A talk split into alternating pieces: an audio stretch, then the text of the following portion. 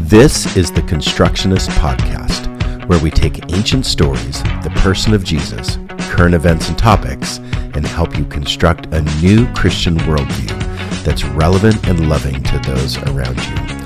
I'm your host, Kevin Bates. I'm a semiotician and community builder, looking at the signs of the times to build a better future together.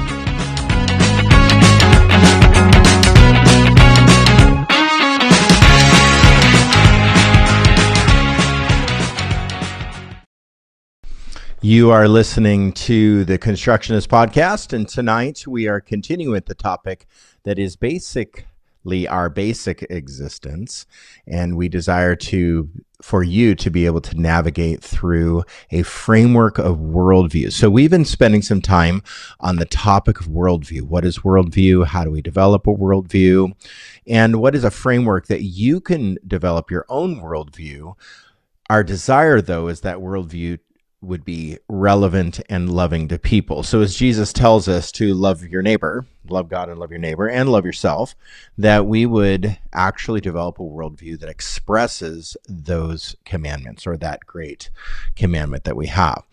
So we are, well, we took a couple of weeks off because Jake and I had a race that we were doing, Ironman California.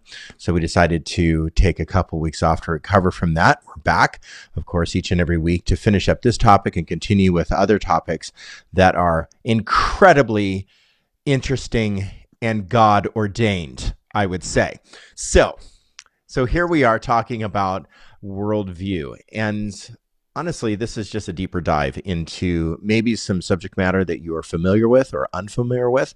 And if you've re- remembered from previous podcasts, our framework of world, worldview is developed or copied from the Belgium atheist philosopher Leo Apostel. He came up with a six point idea of worldview or a framework of worldview to follow. So, this is a method or a framework. It is not the actual worldview. And I want to be very clear about that. So, we talk all around the subject, talk directly at the subject, give our opinions, give our thoughts. But you're in a different context. You're in a different world. You are in a different circle of influences. And so maybe your worldview will be a little bit different than ours. But a worldview is a fundamental cognitive orientation of you as an individual or society as a whole that encompasses the whole of an individual or society's knowledge and point of view. So, really, our worldview is based on our point of view, our perspective, our viewpoints, our filters. So we all have influences that honestly we need to be very careful of and we need to really vet out what our influences are because they can shape our existence. They can actually shape our decision making paradigms and shape our future. So here's the framework of Leo Apostel, the atheistic Belgium philosopher. Leo Apostel says this Number one in a framework is an explanation of the world. Now, that's very difficult to do. And lots of people have different explanations of the world. But honestly, that is just a framework. What is your explanation of the world? Then a futurology, which is where are you heading after this world? You know, you're only given 70 plus, you know, promised. And so, what is the what is the uh, average age now? High 70s? Is that what it is? So let's say it's what is it? Low 70s? Is it 50? What is the what is the average age? average age, I believe. Somewhere I'll look it up. Shut the door. Well, you have all is of it like that much? it developing nations. out mortality. No. So, like, if you live past five, you're doing pretty good. Five? seventy something. I just turned 50, so I must be doing 10 times good. Yes. Okay. So average age, whatever your promised average age is, whatever that is, uh, where are you heading after you know you bite the bullet? Where after you basically croak and you're six feet under, where are you going? Where does your soul go? Do you believe in a heaven? Do you believe in a hell? And what versions of those do you believe? Check out that podcast. It was incredibly interesting. Then your values, the answers to your ethical questions, the things that you're listening to your steady stream of social media and your steady stream of news channel inundating your brain with information and opinion and jargon and rhetoric. What are your values and your answers to the ethical questions after all of that? We discussed that. Then the praxis how do we attain the goals that are put out in front of us? How do we actually practice these things, these ethical values, or these uh, the answers to our ethical questions? Then, then we skipped a little bit where we actually constructed a worldview. We put truth on pause. So, number six is actually the construction of worldview. And next week, we get to to sit with Jake, and he's going to put together a worldview that is honest, transparent, vulnerable, loving, giving, incredible. His is going to be the best. Incredible. incredible. so he's going to spend time constructing a worldview, and then we're going to rip it to shreds. We're going to peel it apart like like pulled pork.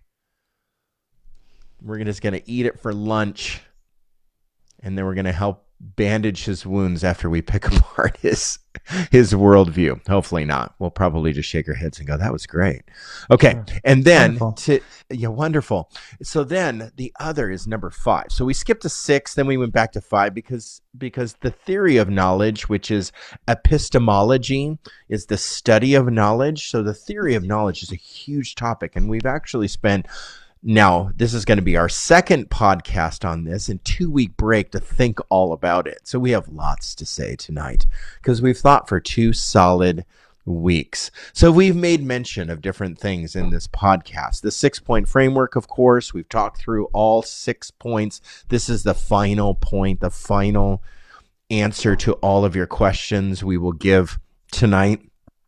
Uh, and that's the six point framework. But in previous podcasts, we we made mention of this. When you deconstruct old ideas so let's say you have a worldview and you deconstruct that worldview you have to be headed somewhere. Otherwise you just deconstruct into nothing. You have to construct into something. And so that's our purpose of this podcast is as we deconstruct worldviews and ideas and old thoughts and historical garbage and crap that that has inundated our churches and our minds and our thoughts and our faith as we deconstruct all of that we have to construct something forward and that's what we are doing so i, I want to be so different that i end up being exactly the same that's not where we want to be i want to be different i want to be more like jesus and in order to do that, I need to deconstruct what's not like Jesus in order to capture and construct what is like Jesus. And that's what we're trying to do. So our framework sometimes is disrupted. We get scared. Our worldview is shaken. The last couple of years, I think that has happened. We need to construct something moving forward. So this is our thinking space. We call this our thinking space. We talk about a lot of things here. We talk about this gorilla that is above my head right here. We talk about fun things like that. We talk about all kinds of faith topics. And we hope that you find this interesting and you get something out of it. So, our tonight is the best attempt at explaining the truth. That's what we're talking about tonight is, is the explanation of the truth. And really, the theory of epistemology or the study of truth or knowledge the theory of knowledge is where do we get our knowledge from? That's a good question. Where do we get our knowledge from? You might get them from your church. You might get them from the Bible. You might get them from a textbook. You might get them from a mentor, a teacher, your high school social studies teacher, your college calculus professor. Whatever it is, that whatever the person or whoever or the ideas, you we all ingest knowledge and the reality is is we all have different forms, framework, amount and filters of our knowledge. So you might you know read something you go i don't believe that. I think i think it's really important that if you don't believe something you better have a reason not to believe it.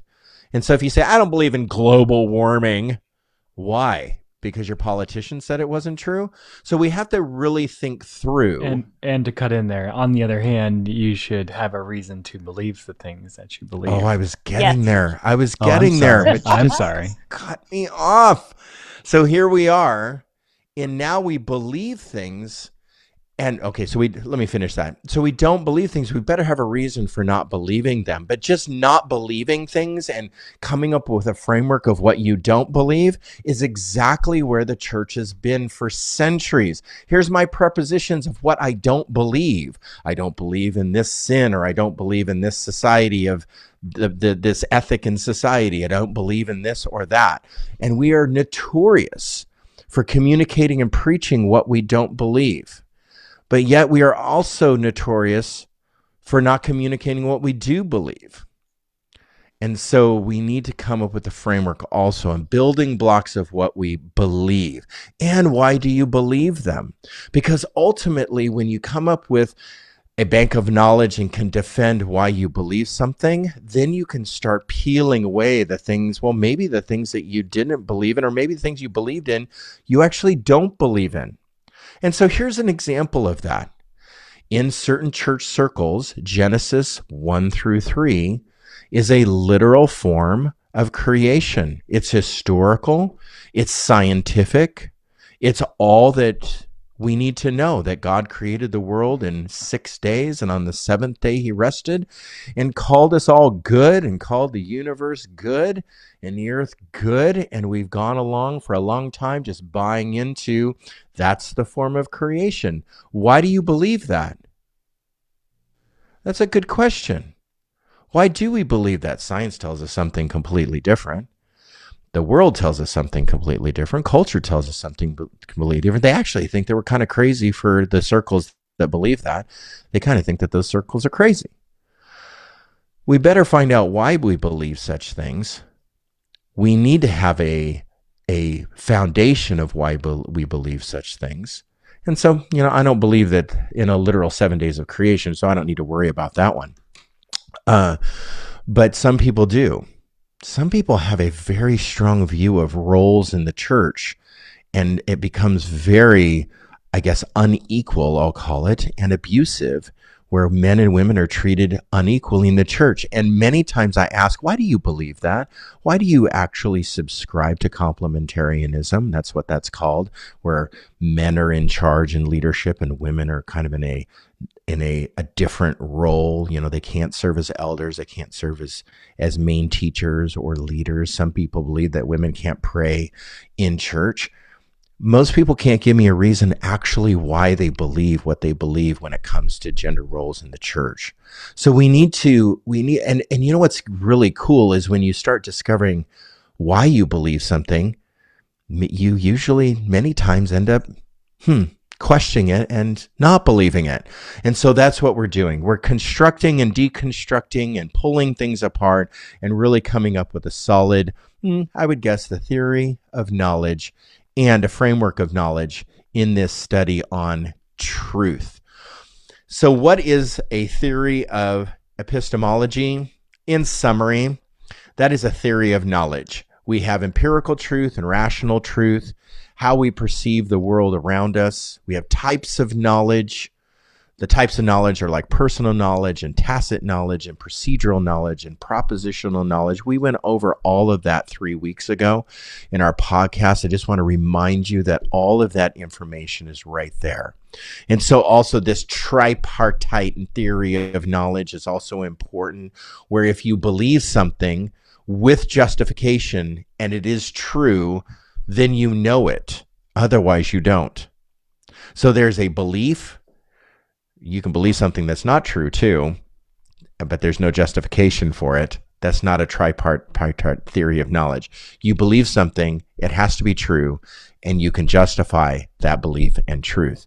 That is a theory of knowledge. So that's what we're covering, but we're also covering just an incredible amount of other material tonight that we're going to get into.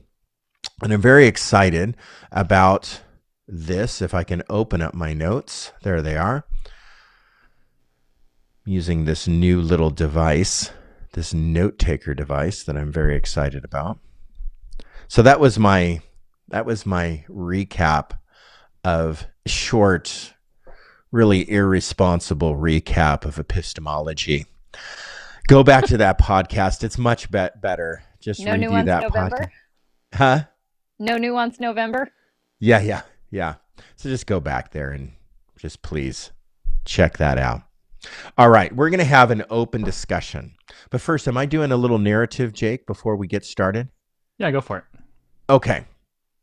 So our open discussion tonight is about some terms of of how they relate to truth. I think a definition of terms is really important. And my wife Amanda told me that we use big big words in this podcast. And I think we do. We use big words. Big words for big people. And we use big words and we're not, you know, we're just like s- small potatoes. So so we just like think we're smart. We use these like big words. So I think it's really important to start a practice of defining terms so that everyone understands what we're talking about. So when we use terms like epistemology, I define that as that's the theory or the study of. So ology means study of, and epistis means knowledge. So the study of knowledge. Um, if I don't describe that, or if nobody described that, you wouldn't know what theology was. That's the study of God. Biology is the study of life. Uh, give me another one. Psychology is the study of the mind or the psyche. So we have we have different ologies out there, and epistemology. Geology. Which one? Geology, Geology is the study of the earth, dirt, rocks. Anthropology, study of sociology. society. Thank you. Go, go. Right. We have all the. Paleontology. Oh my goodness, we have so many ologies. All of them. Stop. All the ologies. Stop. All ology means is the study of, in Latin, that's a Latin root, study of, and then whatever that front word is, like epistemology is the study of knowledge. So when we use that, you can, any ology, you know, like theology or paleontology or one of those ologies, you can understand that's the study of something. But tonight we're going to define some terms. Let's define them first. Let's just do a quick definition and then we'll go back to them. How about that? So we have objective truth, subjective truth, uh, axiom, false truth, propositional truth, and fallacies. So those are our terms. So give me the objective truth. What is the definition?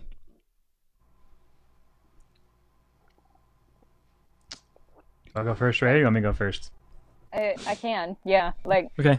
uh like the closest thing I have is like absolute truth. Like it's it is true regardless of what I think or what I experience and it's usually in opposition to subjective truth. It's a little hard to define them separately rather than Yeah. defining them at the same time. Mm-hmm. Okay. Good. do you t- take subjective truth and then define it with objective truth. Um, subjective truth is, I think, more based on uh, the personal experience or perception. Um, it's truth that we know because of our experiences. Um, and you can't necessarily prove that it's absolute for all things at all times. Um, but it is true for you at this time. I would say that objective truth is the very small nugget. And I think in, in my section, I'll even define more of what that nugget is. That all other truths are subject to. Mm. They have an object. It's very, very small. It's big, really, but in this case, in all the subjective truths out there, it's a very small, a small proposition.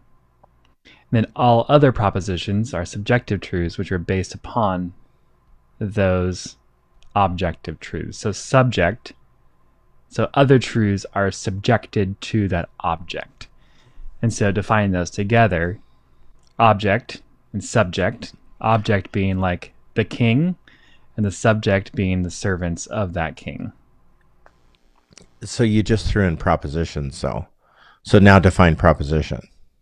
Proposition would be any statement, fact, false fact, any like uh, really any statement, any sentence that a person is pro- is saying is true or not true. A truth claim. The truth, Truth claim. claim. So a proposition would be a we believe statement with a therefore.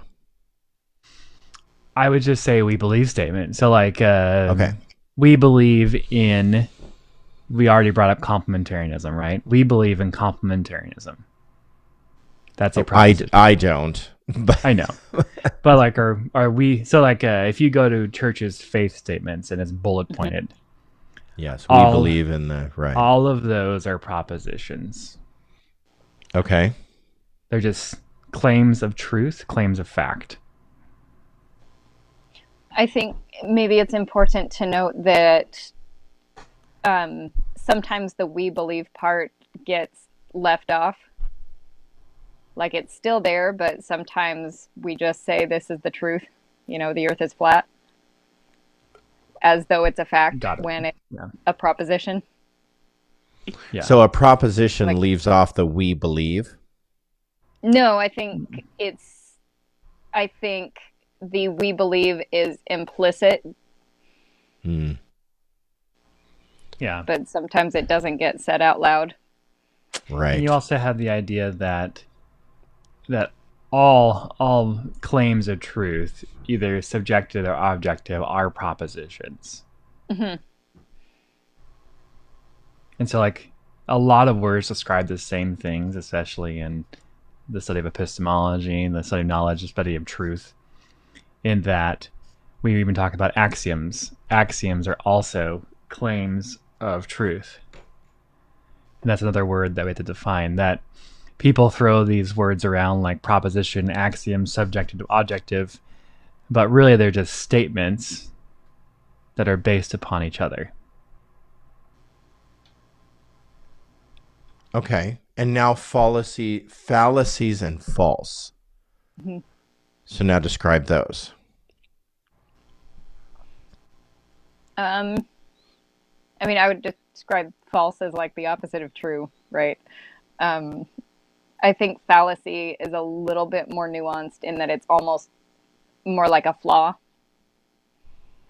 Like it seems like it's it's part of the process from one idea to the next. If this follows, you know, this follows this, and if your connecting point in between there doesn't hold up, then that's a fallacy. So it it goes along the um, tripartite knowledge would be if you believe something, it actually has to be true to and be justified. So if something is missing there, then that's a fallacy. Mhm. Because you believe something that's not true but have justification, that's the fallacy. Yes. If you believe something that's false, but then don't have the justification, would that just be false? I mean, that's a great. It's a great way of thinking Sounds about right it. To me. Yeah. Okay. it's a little All bit. right. It's a little bit cryptic, but we definitely can figure that out. Um, I would just say false is anything that does not align to the propositions that you grew up through your social cultural understanding of life. That false is more of a feeling, not a fact. And then you have fallacy. Fallacy is the idea that um, people are trying to to win truth, and because truth equals power.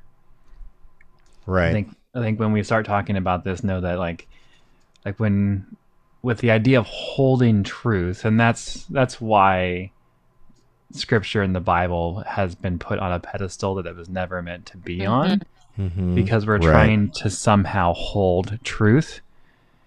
but instead we enter into these into these fa- logical fallacies, these these false fallacies. And Right. so like a practice that I do, especially with with statements that I feel I feel a cringe about is that I pull out Wikipedia, look up logical fallacies, and I read I read what people are writing and I try to match which logical fallacy is Mm. this. There's a huge list of logical fallacies that I think that we could talk about, but um, just just know that if you just look them up and read them one day, most political campaigns, most political agendas are based upon logical fallacies Mm. and it's really easy to follow it. And so the most used logical fallacy just to just to talk about it is um, appeal to emotions. Mm. And so human beings are just bags of emotions. The issues are in our tissues. bags of emotions. The uh, the issues are in our tissues, as our yoga instructor told us this week. And so, as being bags of emotions, when when we get excited, no matter if we believe it's true or not, if if it excites us, we'll follow it. It's an appeal to emotions, and so like January sixth was an appeal to emotions. The Stop the Steal campaign, right? Mm. So they thought that their democracy was being taken from them, they and them. But now, like, there's other appeal to emotions that that both all spectrums, all sides use because it's the it's the easiest to win. You have like what's called the straw man fallacy or the ad hoc fallacy. And those are basically ideas that you are using a separate argument to attack another argument. Like um, we saw it in the abortion debate a lot, that it is an appeal to Mhm. emotion, but also there's another agenda happening underneath it all that we are attacking one issue. So we're attacking abortion hmm because we don't want to deal with universal health care, contraception, education, things that actually make a difference. We don't want to deal with it. Right. Okay. Any more thoughts?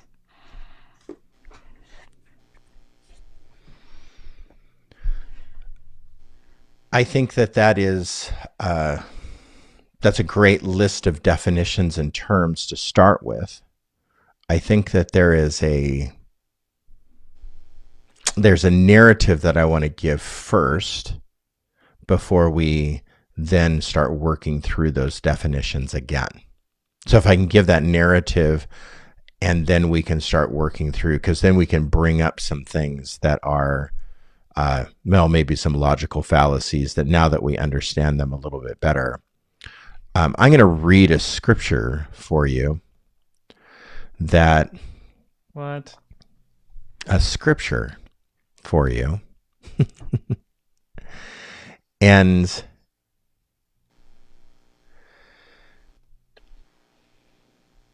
so in the scripture Romans 120 I've been camping on this for a while and this scripture has to do with absolute truth. And when I look at the Greek version, I have to look at the Greek version that um, that taught that that the scripture uh, talks about um, or is translated from. But from the New American Standard Version, okay, this is what it says. For since the creation of the world, his invisible attributes, that is, his, his eternal power and divine nature, have been clearly perceived, understood, understood by what has been made. By what has been made. So if something is clearly perceived and understood by what is has been made, his actual characters and attributes are not seen. Like God is not seen. So God is hidden. Can I say that? That God is hidden. And his character and attributes are hidden and can only be expressed in the likeness of what has been made. Does that make sense? Yes. Okay. So when I pull that scripture apart and I really think about what it's actually saying, right, is we don't have God walking around on earth and we don't have God's saying, you know, what up, yo, and and just having a conversation and hey, this is what I'm about. We have the Bible and what the interpretation of what God is about. And we have the universe and the trees and the birds and the earth and the dogs and the cats and all the good things that we like as human beings. But the characters and attributes can only be seen through what he has been what he has made, including us as people. So really God is hidden. The absolute truth is hidden. The object is hidden. And so when I say it that way, the only way I know to know God, according to Romans, is I perceive God through the likeness of what God has made. So when I think about absolute truth, it is impossible, the Bible teaches me, that it's impossible to know God outside of influence, culture, people, universe, gravity. It's impossible to know God outside of what God has made. So absolute truth is absolutely hidden. So so the Jews and Hebrews knew this. And they came up with a method of interpretation when they looked at ancient texts. And what we call, there's a big term for big people called hermeneutics. And hermeneutics is basically just the methodology in which we interpret things. You could find it, you can find that word, just Google it, and you can find a better definition maybe than that. But it's basically how we interpret things or the methodology in how we interpret things. So I would be very irresponsible to say the methodology of interpretation has been the same for eons of time. That would be super irresponsible. So my slice of did we figure out the the the uh, the age, the average age lifespan?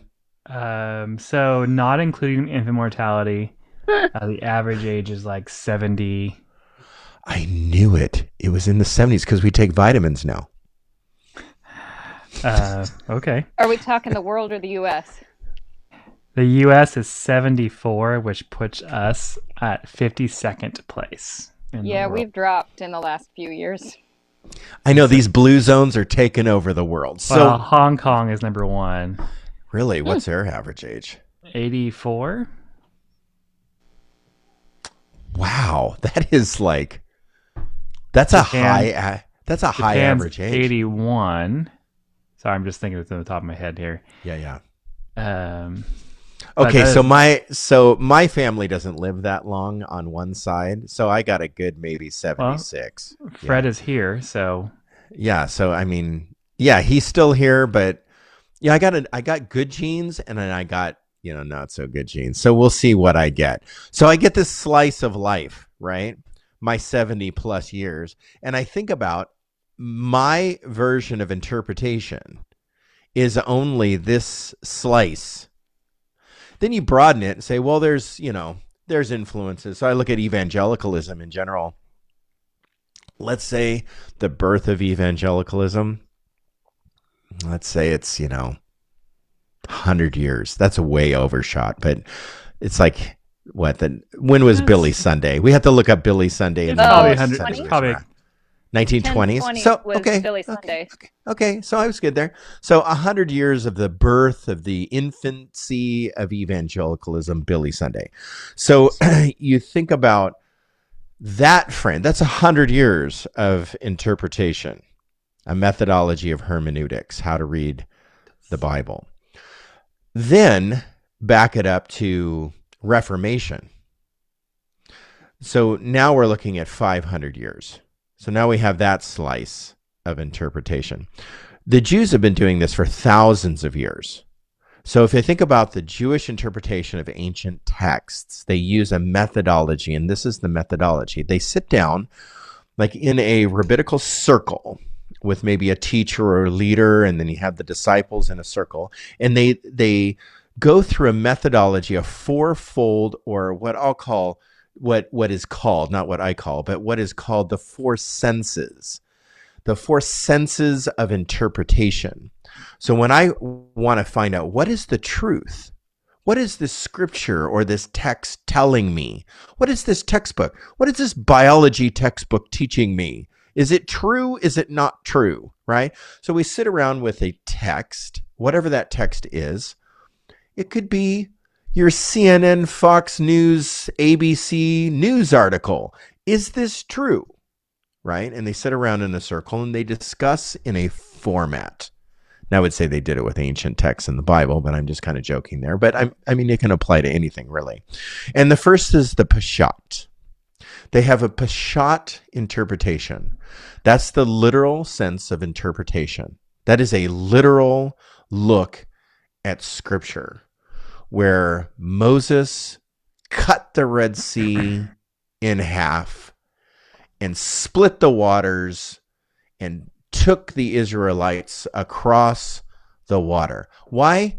Because he was standing at the edge of the water and he was almost killed, and the whole group was killed, and he needed to get across the water. That, that's just kind of a basic, you know, let's just call that the flat line interpretation, plain. The early church called that the plain interpretation, which was the Peshat. Then he had the Remez. The Remez is what, well, Jake, to be honest, Jake and Shraya and I spent a lot of time in the Remez, and that's the allegorical story, narrative, metaphor, form of interpretation. So you look at the Red Sea and go, well, what does this mean? Like, is there a bigger understanding? Is there a bigger picture? Is there a is there more of a story a here? Rainbow. Yes, it's a rainbow, double rainbow. Like we need to look at like what happened at the Red Sea and the splitting of water meaning salvation and Moses being like the Christ-like figure leading through the baptismal waters of the Reed Sea to the other side to escape the devil, the empire and Pharaoh and his wicked ways, right? So so that's the allegorical form. Mm-hmm. And then there's the moral form. The moral form is the Derash. And Mhm. the moral form is when we sit down with that scripture, the red, the the cutting of the Red Sea in half, and we go, well, what's the morality there? Well, I hope that I have the courage and the faith like they do, they did, to do something like that. You know, whether you believe the story is actually historical or not, that doesn't matter. It's just, do you have the faith to do something like that? Do you have the faith to stand at the edge of the water and raise your staff and say, let's put our feet in the water and see what happens? Right? So that's a that's a character, an ethical, a moral sense Hmm. of the scripture. That's the Danos. And then you have the Sod. And the Sod is the futuristic or mystical form. And so maybe we start reading like a a more mystical, futuristic sense of how this is a recreation story.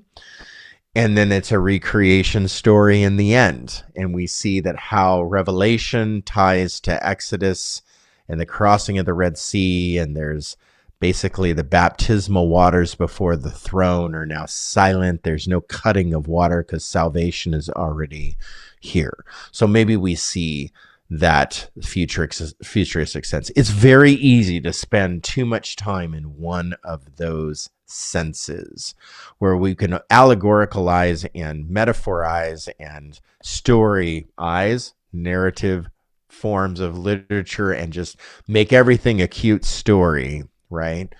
Or we can spend too much time in the future and our heads are in the clouds of heaven somewhere and there's no boots on the ground. In the moral sense, we then just shame everybody because, you know, we don't have the bravery and the courage of the Israelite people or whatever. Um, or we just make it plain and a little too plain, and it's not the intention of the writer is to make it that plain.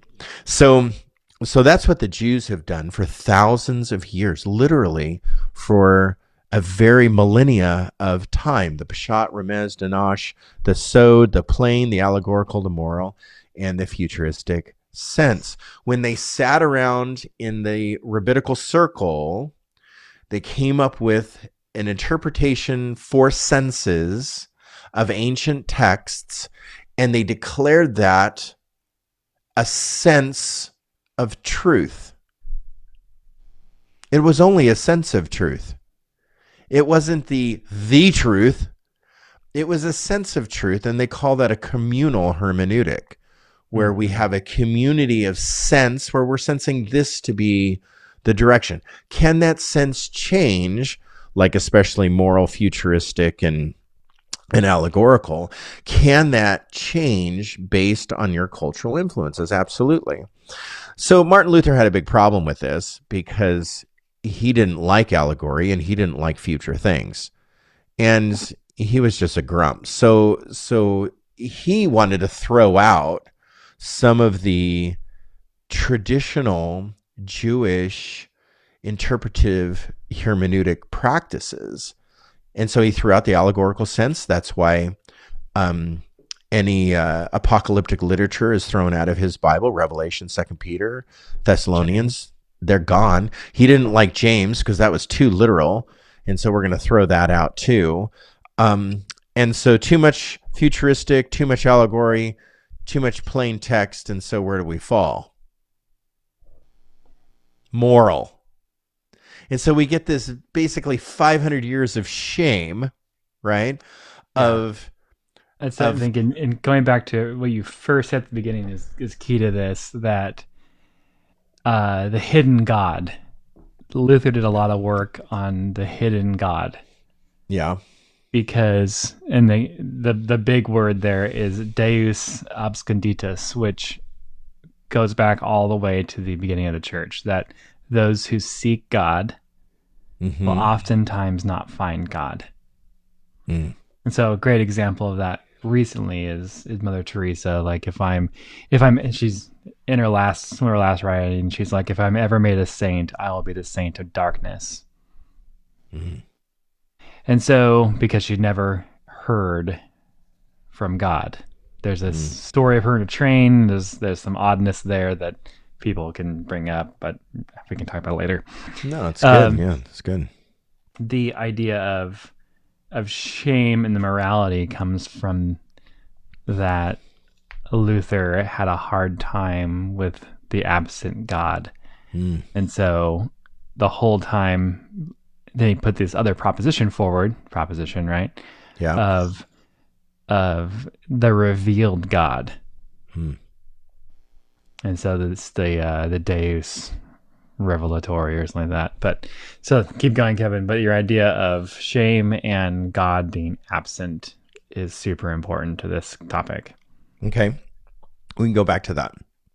So then moving forward to oh basically evangelicalism and the birth of evangelicalism in modern theology, they came up with what's called the kernel and the husk form of interpretation where the husk like corn kernel corn Mhm. the husk becomes culture and the evil age according to colossians uh, 3 culture is evil and so therefore we need to separate. The kernels of truth from the husk get rid of the husk and only be left with the kernels of truth.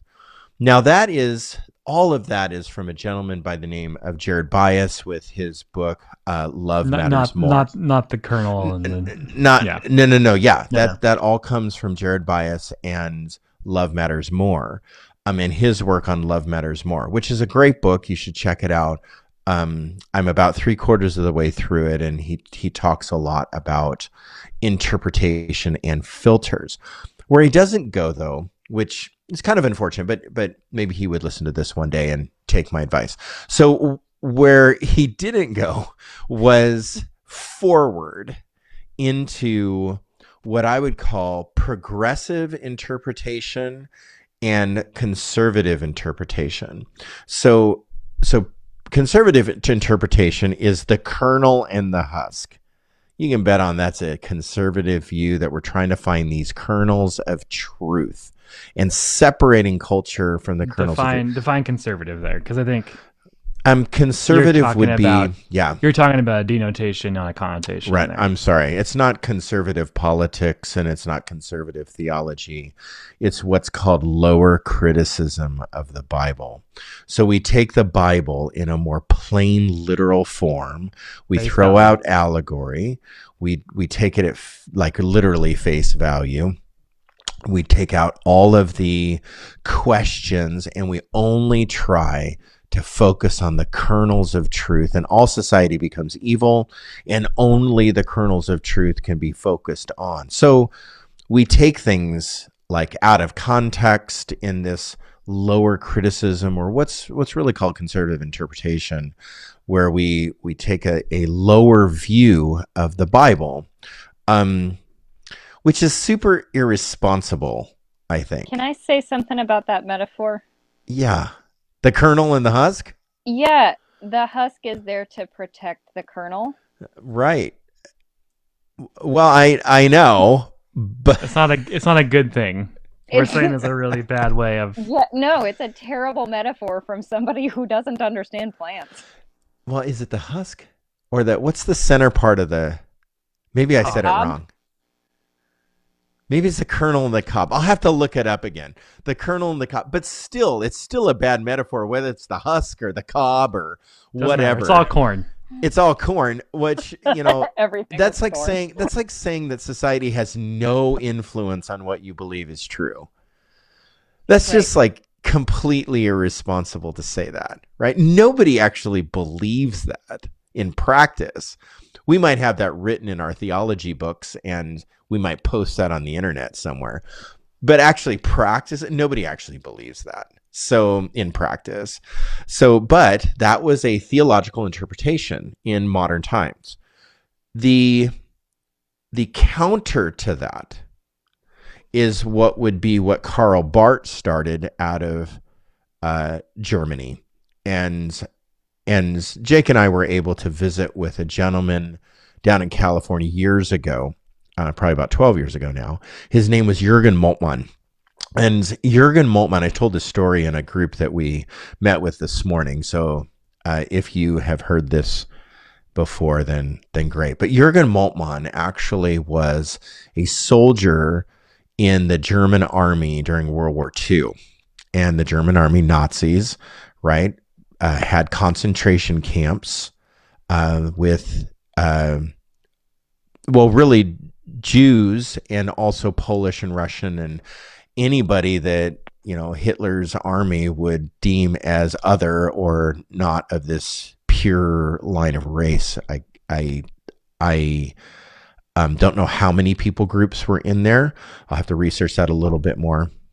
But I know that there were Jews and all these others as well. Uh, horrific, horrific time in our history and the world history. So Jurgen Moltmann is assigned to the gates of one of these concentration camps. So he lasts literally moments at this gate. We'll just call it moments And says he gets "Nope." there and he's like, Nope, I'm not going to do this. I can't be a witness to this. And he runs away and he ends up in a YMCA prisoner of war camp. And YMCA's ran prisoner of war camps. He checked himself into this camp. And that's where he's basically taken care of until the end of the war. He was a, a rightful deserter of the, went AWOL of this uh, Nazi army. He then goes back to Tübingen, Germany, to become a teacher, a professor of theology. And this is what he has to reconcile in his brain. The Germans killed the Jews. And Christian theology says that Jesus is the way, the truth, and the life. No one comes to the Father except through Christ. And we killed all these people that don't believe in Christ. So not only did we kill them, but we purposefully, intentionally sent them to hell with our theology. So that's it. I hope that I never have to reconcile those kinds of things in my brain, but he had to reconcile that. And now we have an emergence out of Karl Barth and people like Moltmann and, and others. We have a, a beautiful progressive interpretation, a more higher criticism of the Bible, where we look at the Bible differently. We're able to answer questions and ask questions. We're able to look at scriptures and say, is there allegory there? Is it plain? Is it futuristic? Is it moral? Uh, we need to take things more lighter hand instead of a white knuckle grip about what mom and dad and grandma and grandpa and aunt and uncle taught me in church. Uh, taking a more looser grip on the things that we have believed in our history. So, so that is where that is taken. Now we see a higher and a lower criticism of interpretation to figure out what is the truth. Uh, I would say that ultimately love needs to be our guide. And if love is not our guide, um, then we need to figure out how to make love our guide.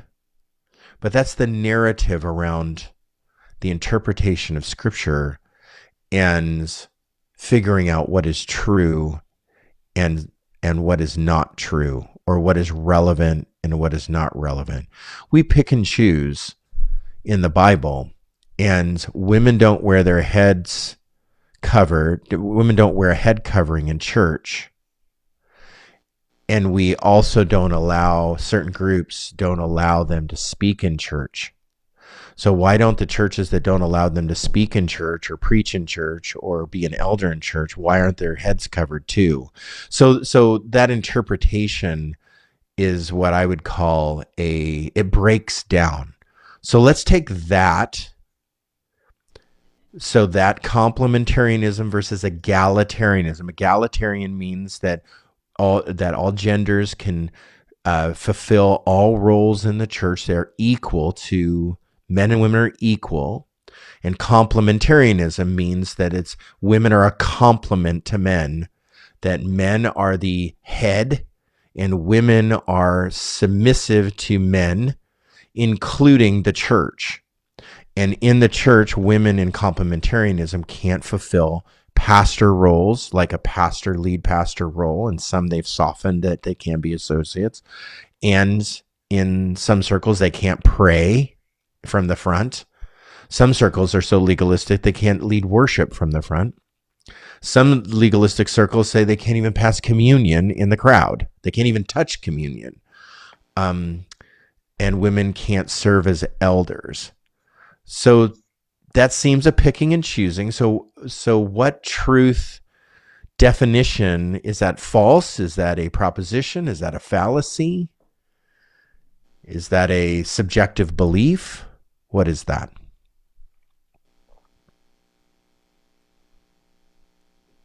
It, my gut says fallacy, but I haven't had a chance to work all the way through it yet.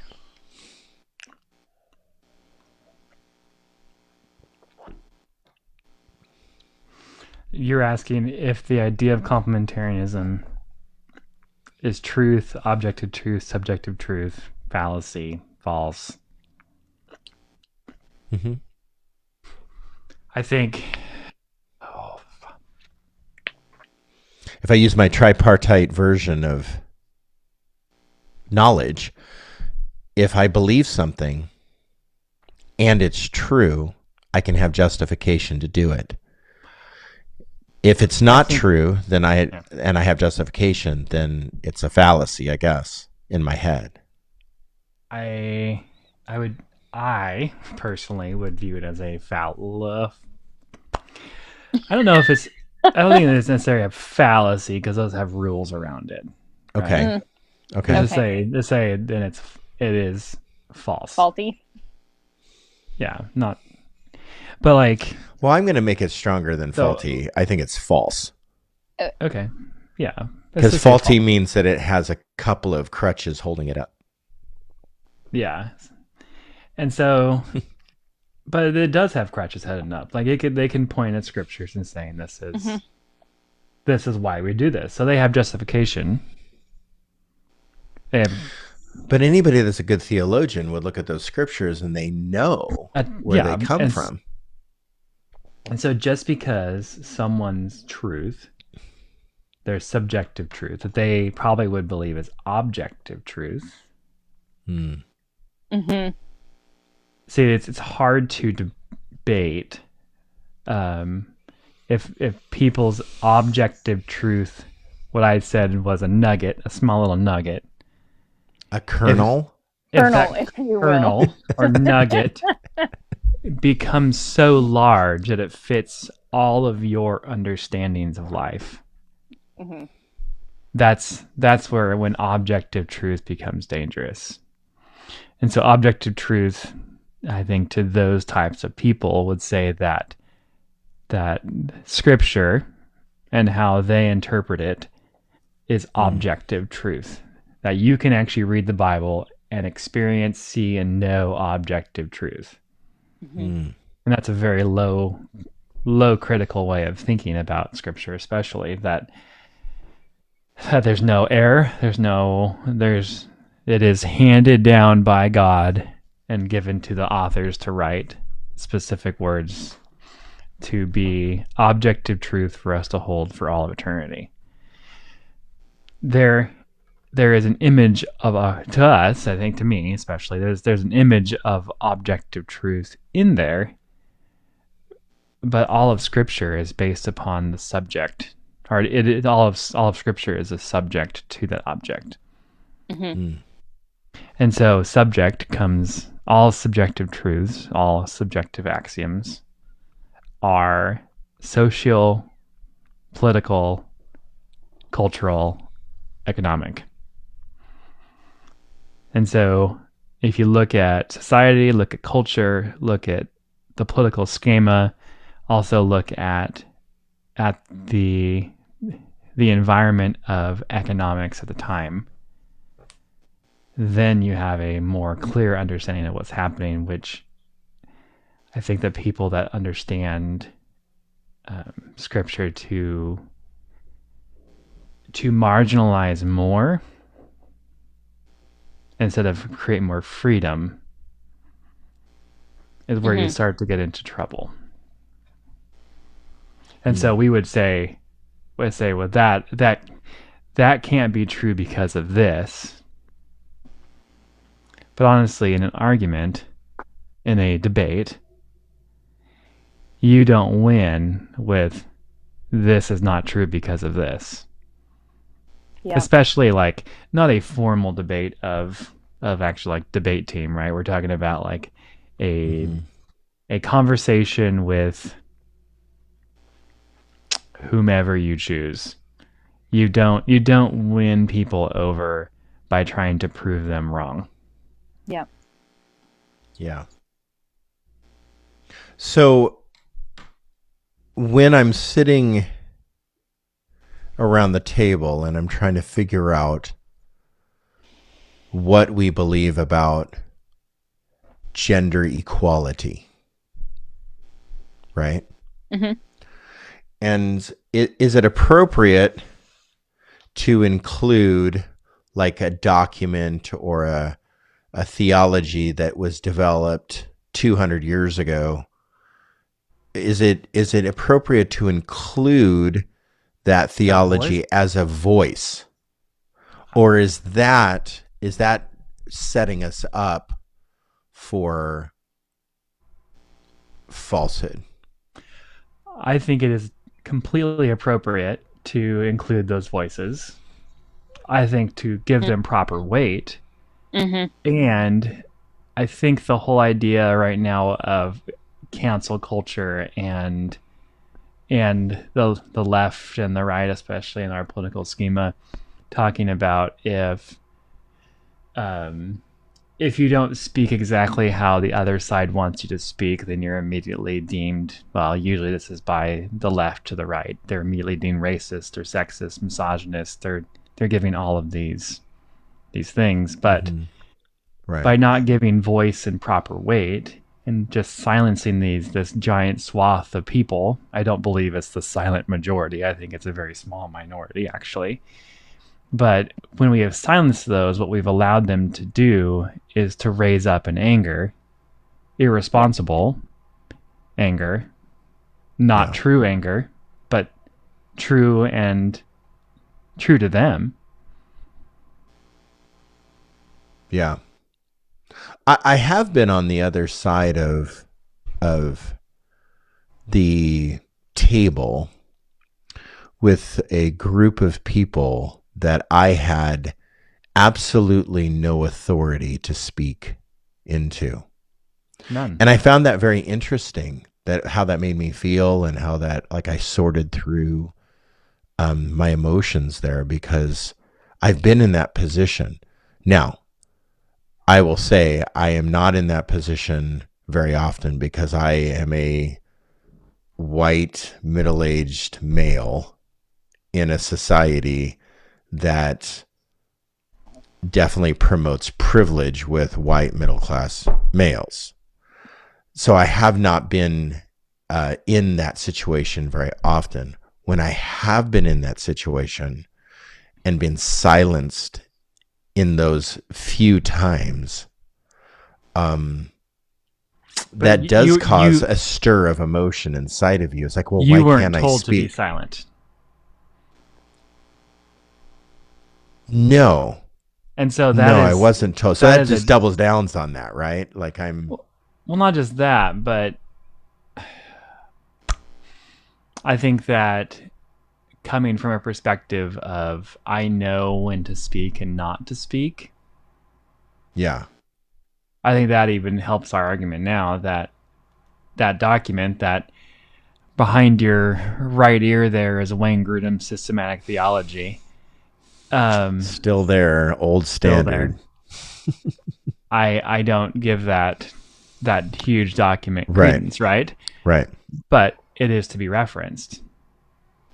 Can I? I have an example, maybe. Go Yeah. for it.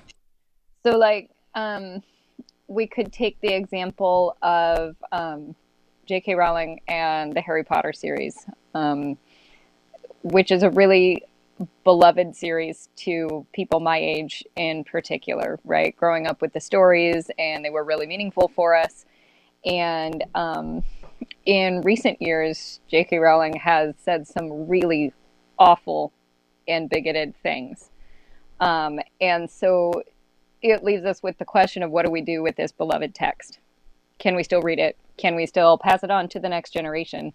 Um, and some people resolve that issue by saying, nope, we're just never going to speak of Harry Potter again. It's dead to us. Um, but I think it's important to still allow it to have voice, to to read the stories, to find meaning in it, and to actually have conversations about the things that are problematic. Mhm. Um, you can still use it as a jumping off point for further conversation. Yeah, and so like we probably don't believe in the in the Quran all the way through, right?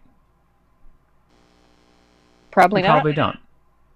Some of the propositions that we think, well, that doesn't align with our with our value structure, with our culture, with our understanding of religion, with and so but that doesn't mean that we can't read that text to give Right. it weight to look okay this is the culture around 800 AD which uh sorry CE um if I want to be more accurate so looking at cultural like perspectives is super important when dealing with truth that there's a big term called anachronism Mm. anachronism is placing today's values and structures on ancient texts uh, ideas or um, especially that's usually comes with like scripture right that Could we, we, try to that word down?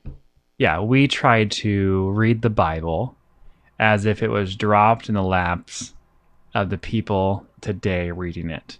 My lap, Right. in right. particular. And so when I read, when I read the women must stay silent in in uh, worship and must have their head covered, I take that as a as literal and a very, I think, irresponsible. The most irresponsible thing to do with that is to just say, is just to say that is, that's not for our time, because that's placing our value structure on the ancient text instead of saying why why is this not for our time right and that's how we opened up this section with is that if we believe something is true or false but don't know how to back that up then what are we actually saying? So it's our it's our duty as as humanity to actually to to be learners of society, of history, of people, of culture. And I think one of the things that, that Kevin talked about in that, um, gosh, I forget what that group was called, the McMenamins that you're at.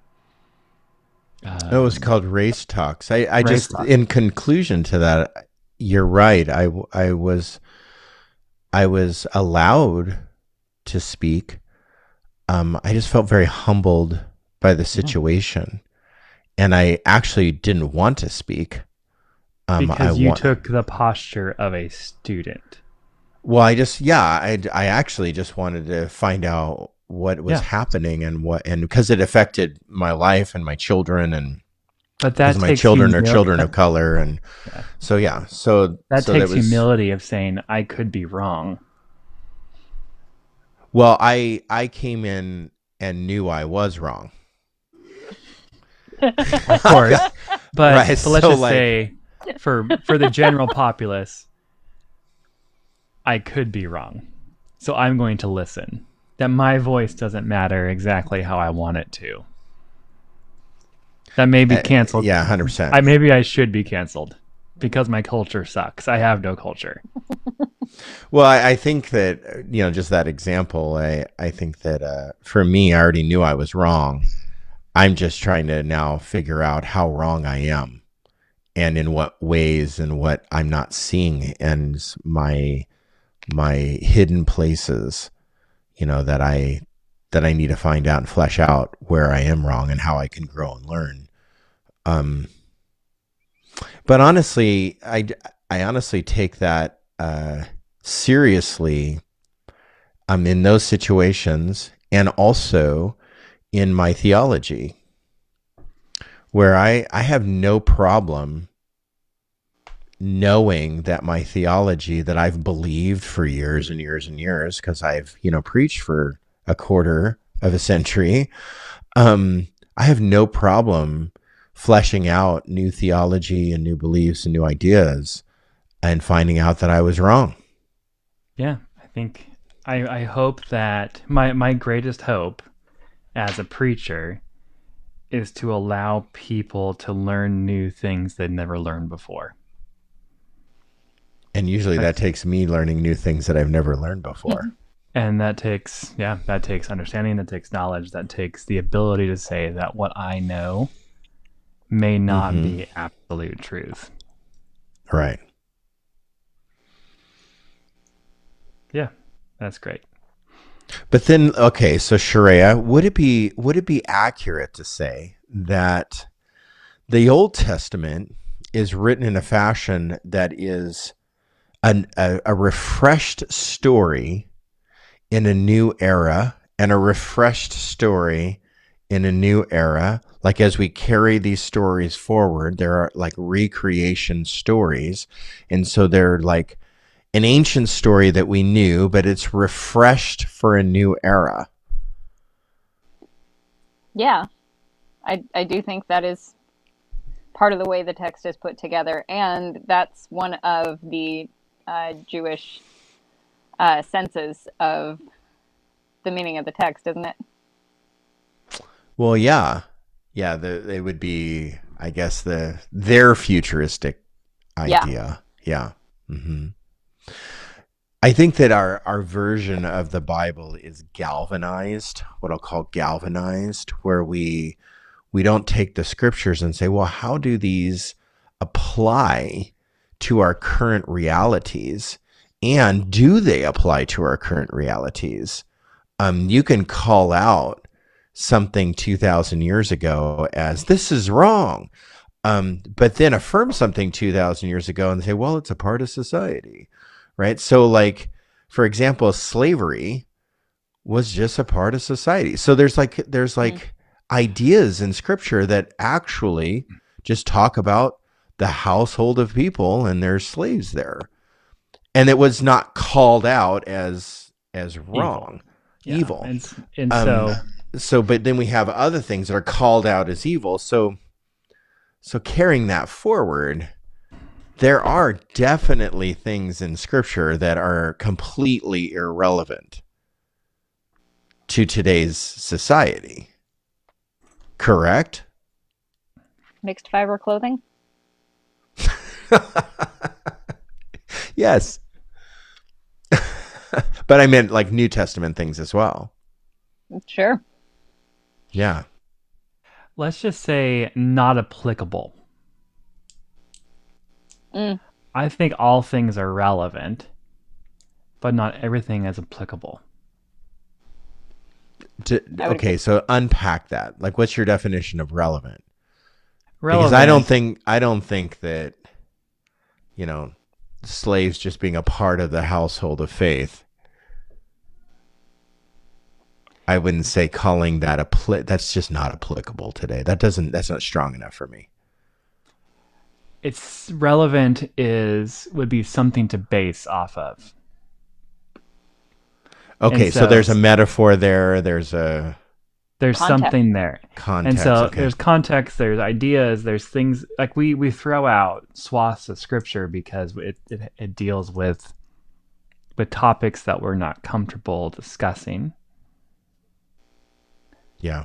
Mhm. instead of saying why is this here It is Mhm. relevant for today. There is truth in it. There is understanding. Like um gosh we just actually we all just learned this together. And it was it was pretty huge that when paul talks about husband loves love wives submit to your husbands. Mm. and the slave like uh by it was the whole structure of the household that they were basically all to come under christ's love It was an Aristotelian form of the rules of the household. and but it was it was putting jesus right in the middle of aristotle's idea of the household Right. that wives submit to your husband that was a known thing known all across ancient Yeah. ancient uh near east ancient uh For centuries. For Centuries. centuries. Yeah. long time long time and so the idea of that that paul was saying was not i'm going to create this system of household. That wasn't paul's. Paul's Right. system of household was how are we going to include jesus into this? Right. which was huge. That's something that we actually all learned recently that we that we figured out and that changed well, a lot of my understanding. And i would say that in the past we have said that's not relevant for today but that i feel like probably is the most relevant passage i have read in a long time. Because it's how do you how do you put jesus into all relationships? How do you put jesus into the into the social understanding of of our own american caste system of our own household systems? How do you how do you include the love of jesus and Right. so that was my whole my whole theory of relevant versus applicable Okay. Yeah. And so well, because if you deem something irrelevant, then you don't even have to look at the historical context and you can't arrive at any other conclusions. correct Okay. but they may but the conclusion that you may come to may not be applicable to your life Mm hmm or may not be even applicable to our culture to our to our era to our ti- time period anything but Well, you have that going on in just real time as well. So when you read ancient texts like the Bible, you uh, see things differently in different eras of your life. So when I was younger, I if I read the Bible, like if I was in my 20s and I read actually read the Bible, um then I had a perspective of a 20-year-old with a 20-year-old mentality looking through that lens and and reading the Bible with that lens.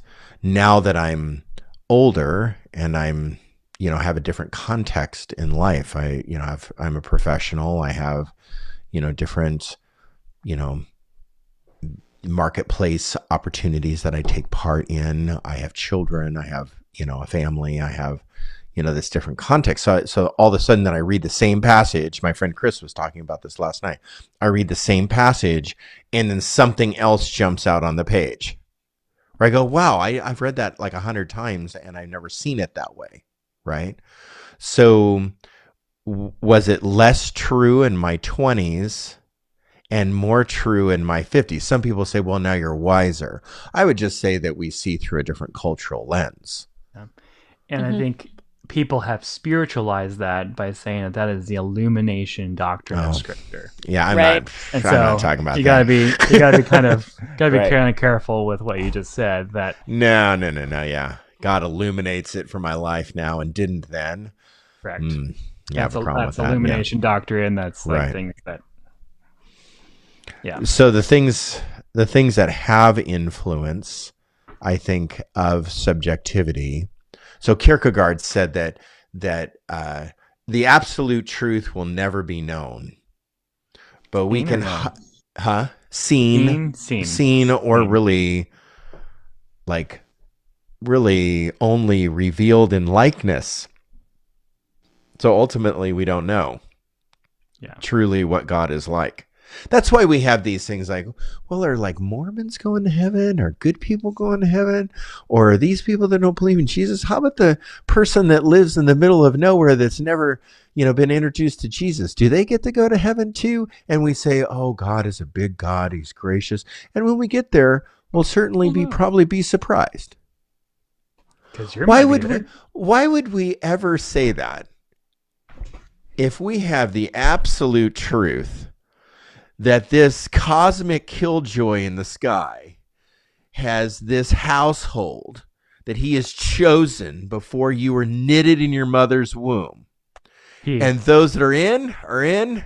And those that are out are out. Because we believe in predestination is the absolute truth. And there's this place called hell for eternal damnation that those people that he declares are out he declares are out are sent there for the gnashing of teeth and the pitchfork poke and the burning skin and the torture of the devil for eternity so so that i mean honestly that is a theology um i've heard that i've heard that's that the main the main theology right now. so I've heard that from a preacher in the last 15 years of my life preach just like that. Uh, so, so where was I going with that? Oh, it's the absolute truth. The reason why we have that question, well, I guess we'll be surprised when we get there, is because we don't know the absolute truth. We see the likeness, as Paul would say in Romans, the likeness of that truth and the things that he has made. What I was saying is Kierkegaard said that that he didn't probably even believe in absolute truth in and of itself. Um, but he would say that that the space between me and the text, that space, is our cultural influence. It's our influences. It's our knowledge. It's our brain, the way that we work. We can get really close to knowing what is really true and what's not true, but there's always a little hairline of space between us and the text, whatever that text is. So, like, I came up with ours, our race, our readings, our our religion, our roles, our real life experiences. That was sure is.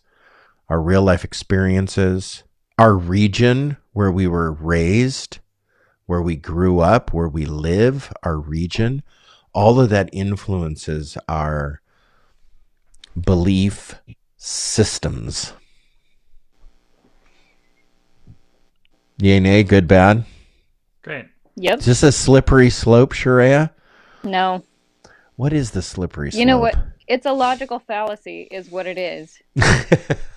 My thoughts are a logical fallacy or the slippery slope? No, the slippery slope is a logical fallacy. Just because you don't want some unintended consequences doesn't make something untrue. So if I don't believe in absolute truth, does that mean that I'm on a slippery slope of all people are going to heaven and we're just going to just wash away our theology and not believe in Jesus anymore? I believe that I there don't is. think so. Oh, okay. I believe that there is. I there get is. shouty. I believe that there's no way to not believe in absolute truth. There's no way to not believe in absolute truth. Tell me, unpack that. I'm, Oliver's having a little hard time right now, so you hear in the background. I'm sorry. It's okay. Uh,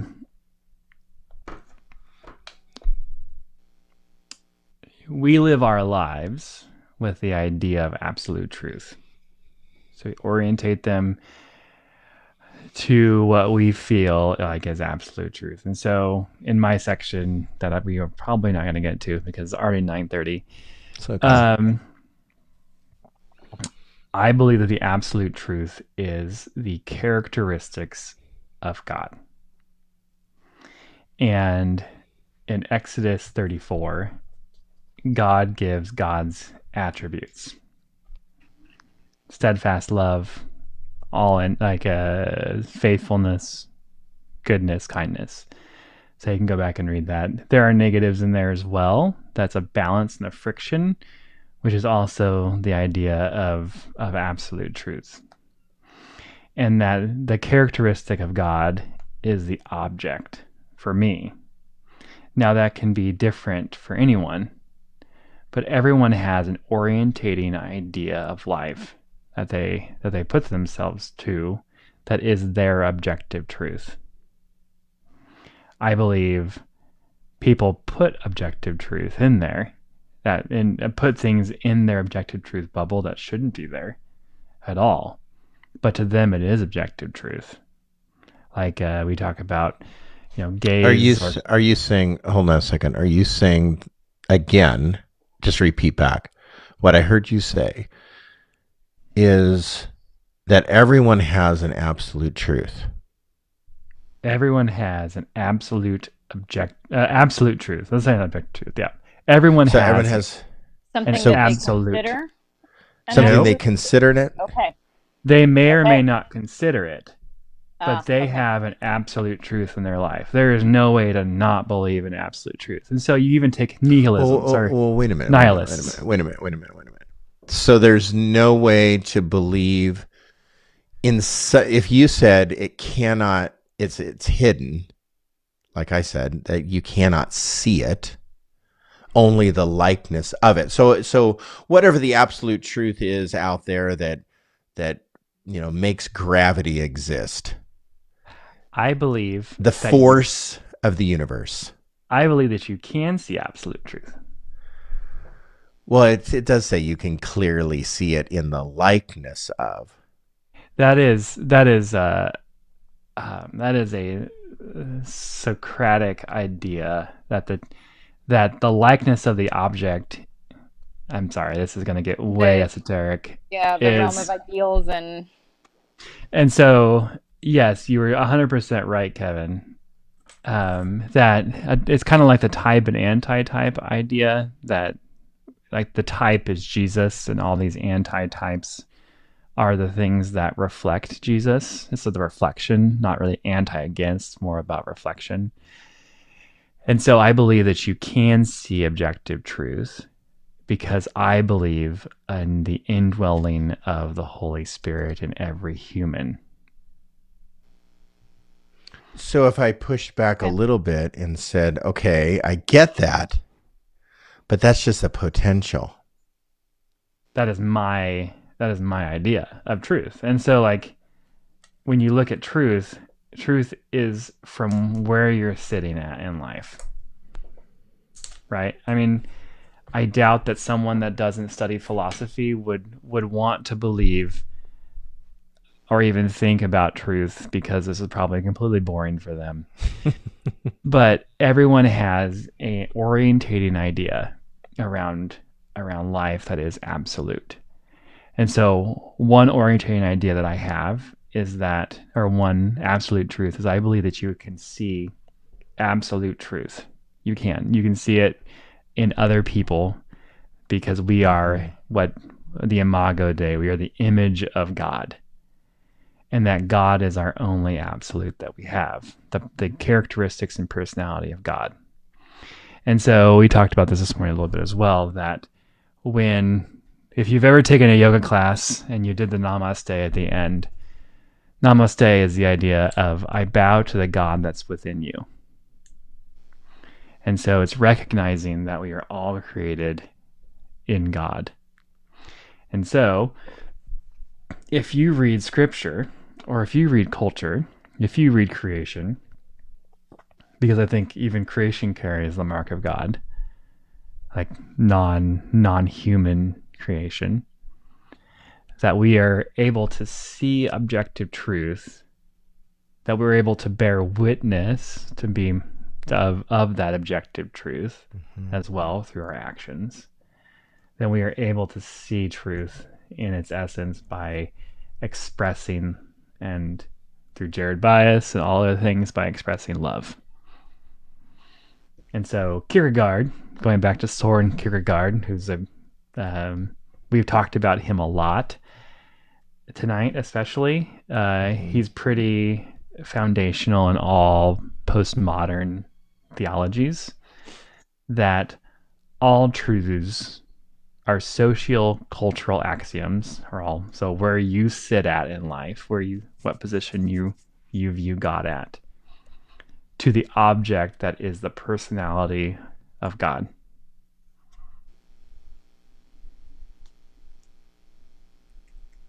So let me back up here because I feel like you deconstructed some things that I thought that you held to, and now you're on this different trail. Transcendental.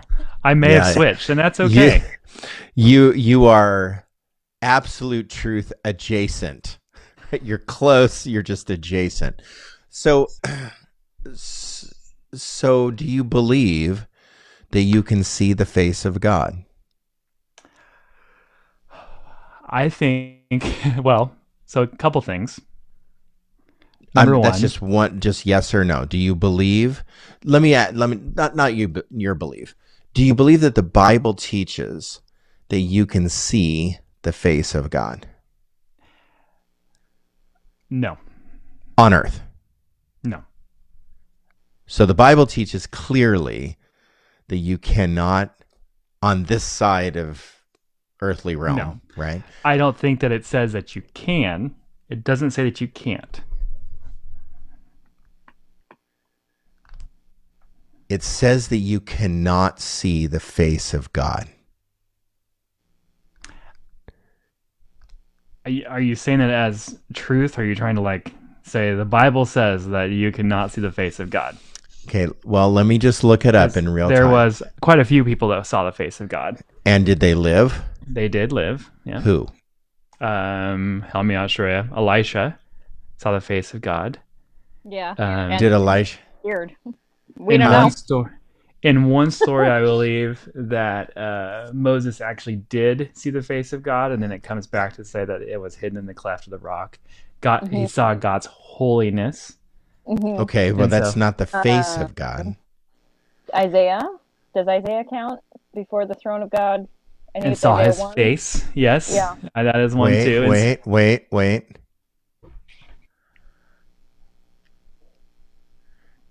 So then the Lord opened the servant's eyes, and he looked and saw the hills full of horses and chariots. He saw vision. Elijah. I I will have to I will have to see that. I'll have to figure We're, that out because it's in real so, time here. I don't. So what are you trying to get to? Let's go to that. Well, like, mm. okay, so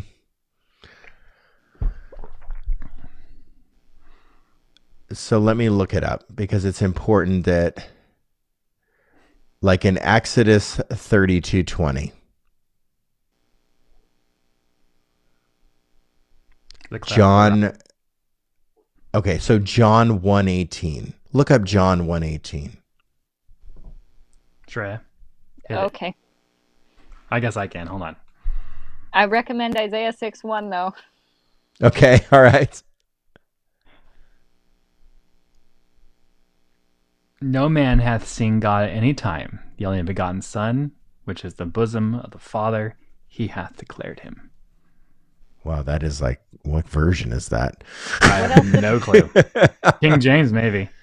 what else is going on? Like, what's what's happening right now? Is Jesus just talking or No, it's John 118. one? So how about Oh, so it's how the about- prologue. Yeah. so so how about Exodus thirty three twenty? If you look on the face of God, you'll die. Is that what you're talking about? You cannot see my face, for no man has seen me and live. That's pretty early in the story, though. Yeah. I'm I'm just saying, well, John 114 uh no, not not that. Uh John 118, it's pretty late in the story. No one has seen God at any time. Okay, but Isaiah First 6 1. Okay, so Isaiah 6 1. In the year of King Uzziah's death, I saw the Lord sitting on a high and exalted throne. So Abraham saw God's face in Genesis 18, 1 through 3. Jacob saw God's face in Genesis 32, 30. Gideon, Then what did then what did Paul mean in Romans 120? which says what? You'll have to catch That me. God's characters and even invisible qualities, right? So it says, let me look it up because this is real time and we're just going into overtime. Uh, 120, 120. For since the creation of the world, God's invisible qualities Okay. has Does been God have visible qualities? his in eternal power and divine nature. It's defined. Okay. Okay. Wait a minute. What version am I in? Because I don't want to be in a jacked up version. Okay. It's NIV. It's okay.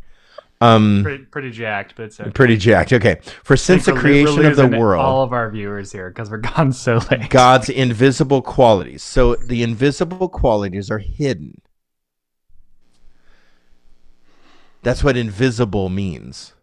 Okay. Uh-huh. I don't. I don't understand what you're But trying. that What we're trying says- to get at. Okay, the invisible qualities are God's eternal power and divine nature. Yes. So, what about is God's That's love pretty that's pretty broad. one of those invisible qualities or, or not? What? I, So I don't when know. I'm God's just I'm just saying these God has these invisible qualities that can only be seen in the likeness of what he has made. God is made. Mhm. Yeah. But yeah. What God has made. So we have invisible qualities, which is divine nature and eternal power. Divine nature is pretty broad, the nature of mm-hmm. God. So could you say the divine nature is the nature of God? So the nature of God is an invisible quality that only can be seen in the likeness of what God has made. That is the absolute truth that I'm saying cannot be seen. Okay. The divine nature. What What do you mean by seen? Physically with your eyes? Is that what you're talking about? Well, the, the purity of God's absolute cannot be witnessed as human beings. Whoa. Only the likeness of the purity of God's nature can be seen in the likeness of what God has made. So you're. So what you're Go ahead. Shreya. Go ahead, Shreya. Shreya Sorry. has something. Um, um, um. Well, so you're in the NIV, right? Yeah, let's get out of that. Yeah, because I've got the E CEB. That's uh, even worse. No. Let's go to the it? No, I don't. I don't it know. says. I'm just making fun. Ever since the creation of the world, God's invisible qualities, God's eternal power and divine nature, have been clearly seen In because they are understood through the things God has made. same diff. Is it?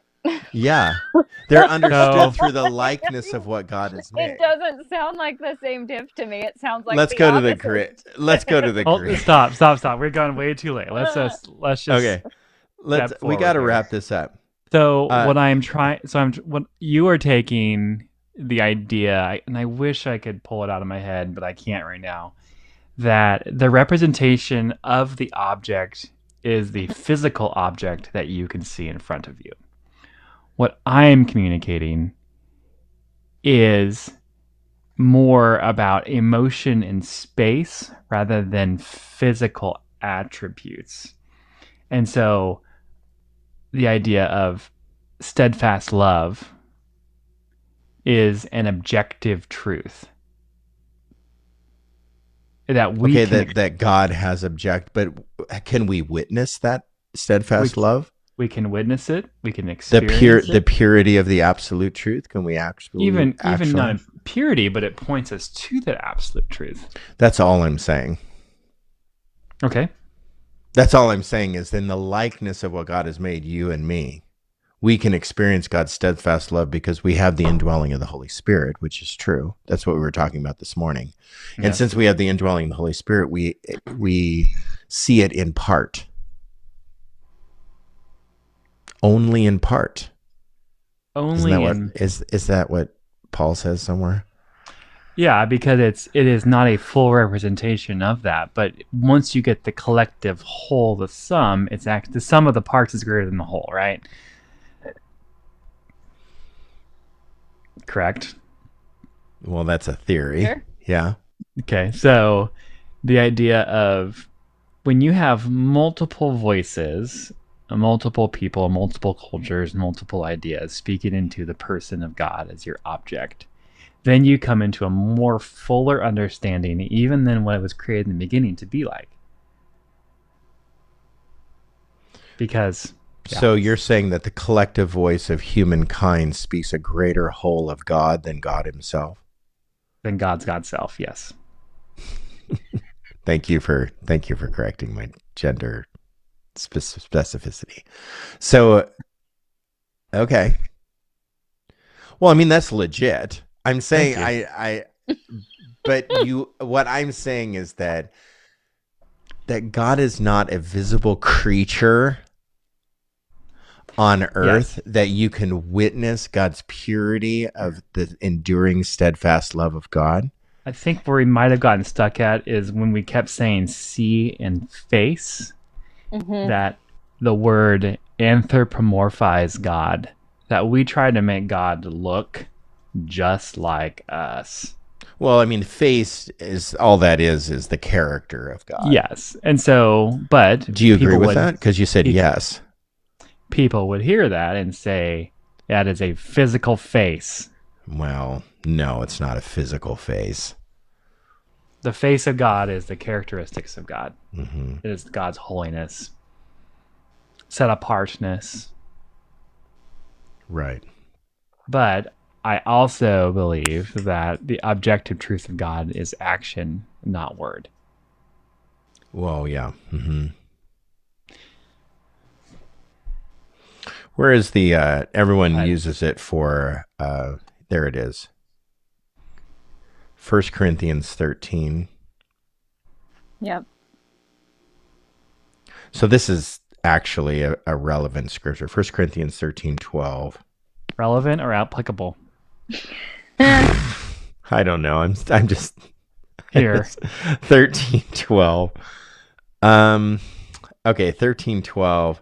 When I was a child, I talked like a child. I thought like a child. I reasoned like a child. When I became a man, I put the ways of childhood behind me. For now, we only see a reflection as in a mirror. Then we shall see face to face. Now I know in part. Then I shall know fully, even as I am fully known. Correct.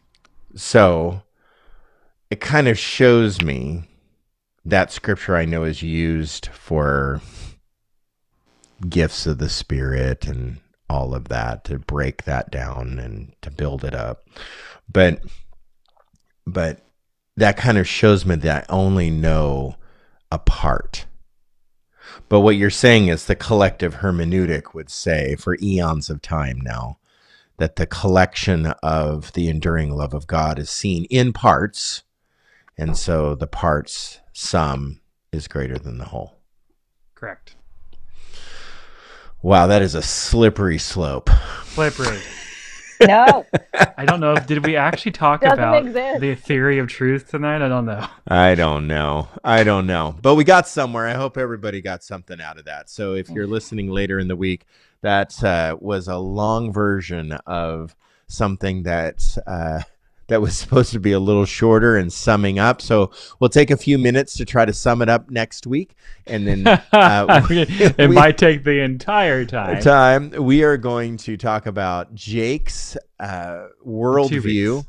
Two weeks. Because In- you have one more section. Where's my finger at? You have one more section. No, And we then- do we? Yeah. This is number this is this is number six. There's seven sections. Oh, I'm Oh, sorry. seven is praxis. Praxis. Got it. Okay. So we got one more section. So in two weeks we're gonna hear from Jake. Next week we're unless talk you want to do that first and then go into praxis because that could take the rest of millennia to talk about praxis. I don't know. Well, we'll probably take. We'll talk about your worldview next week because we need to Okay. button that up, and then we'll talk about praxis. Sounds great. All right. Thanks you too. I hope we got somewhere. I hope everyone understood that. There were parts I didn't. didn't. I there were parts I didn't understand. we So did really good divining terms in the beginning. There's that. we did great, and then we just lost it. All right. Good night, everybody. Hope you enjoyed that and got something out of it.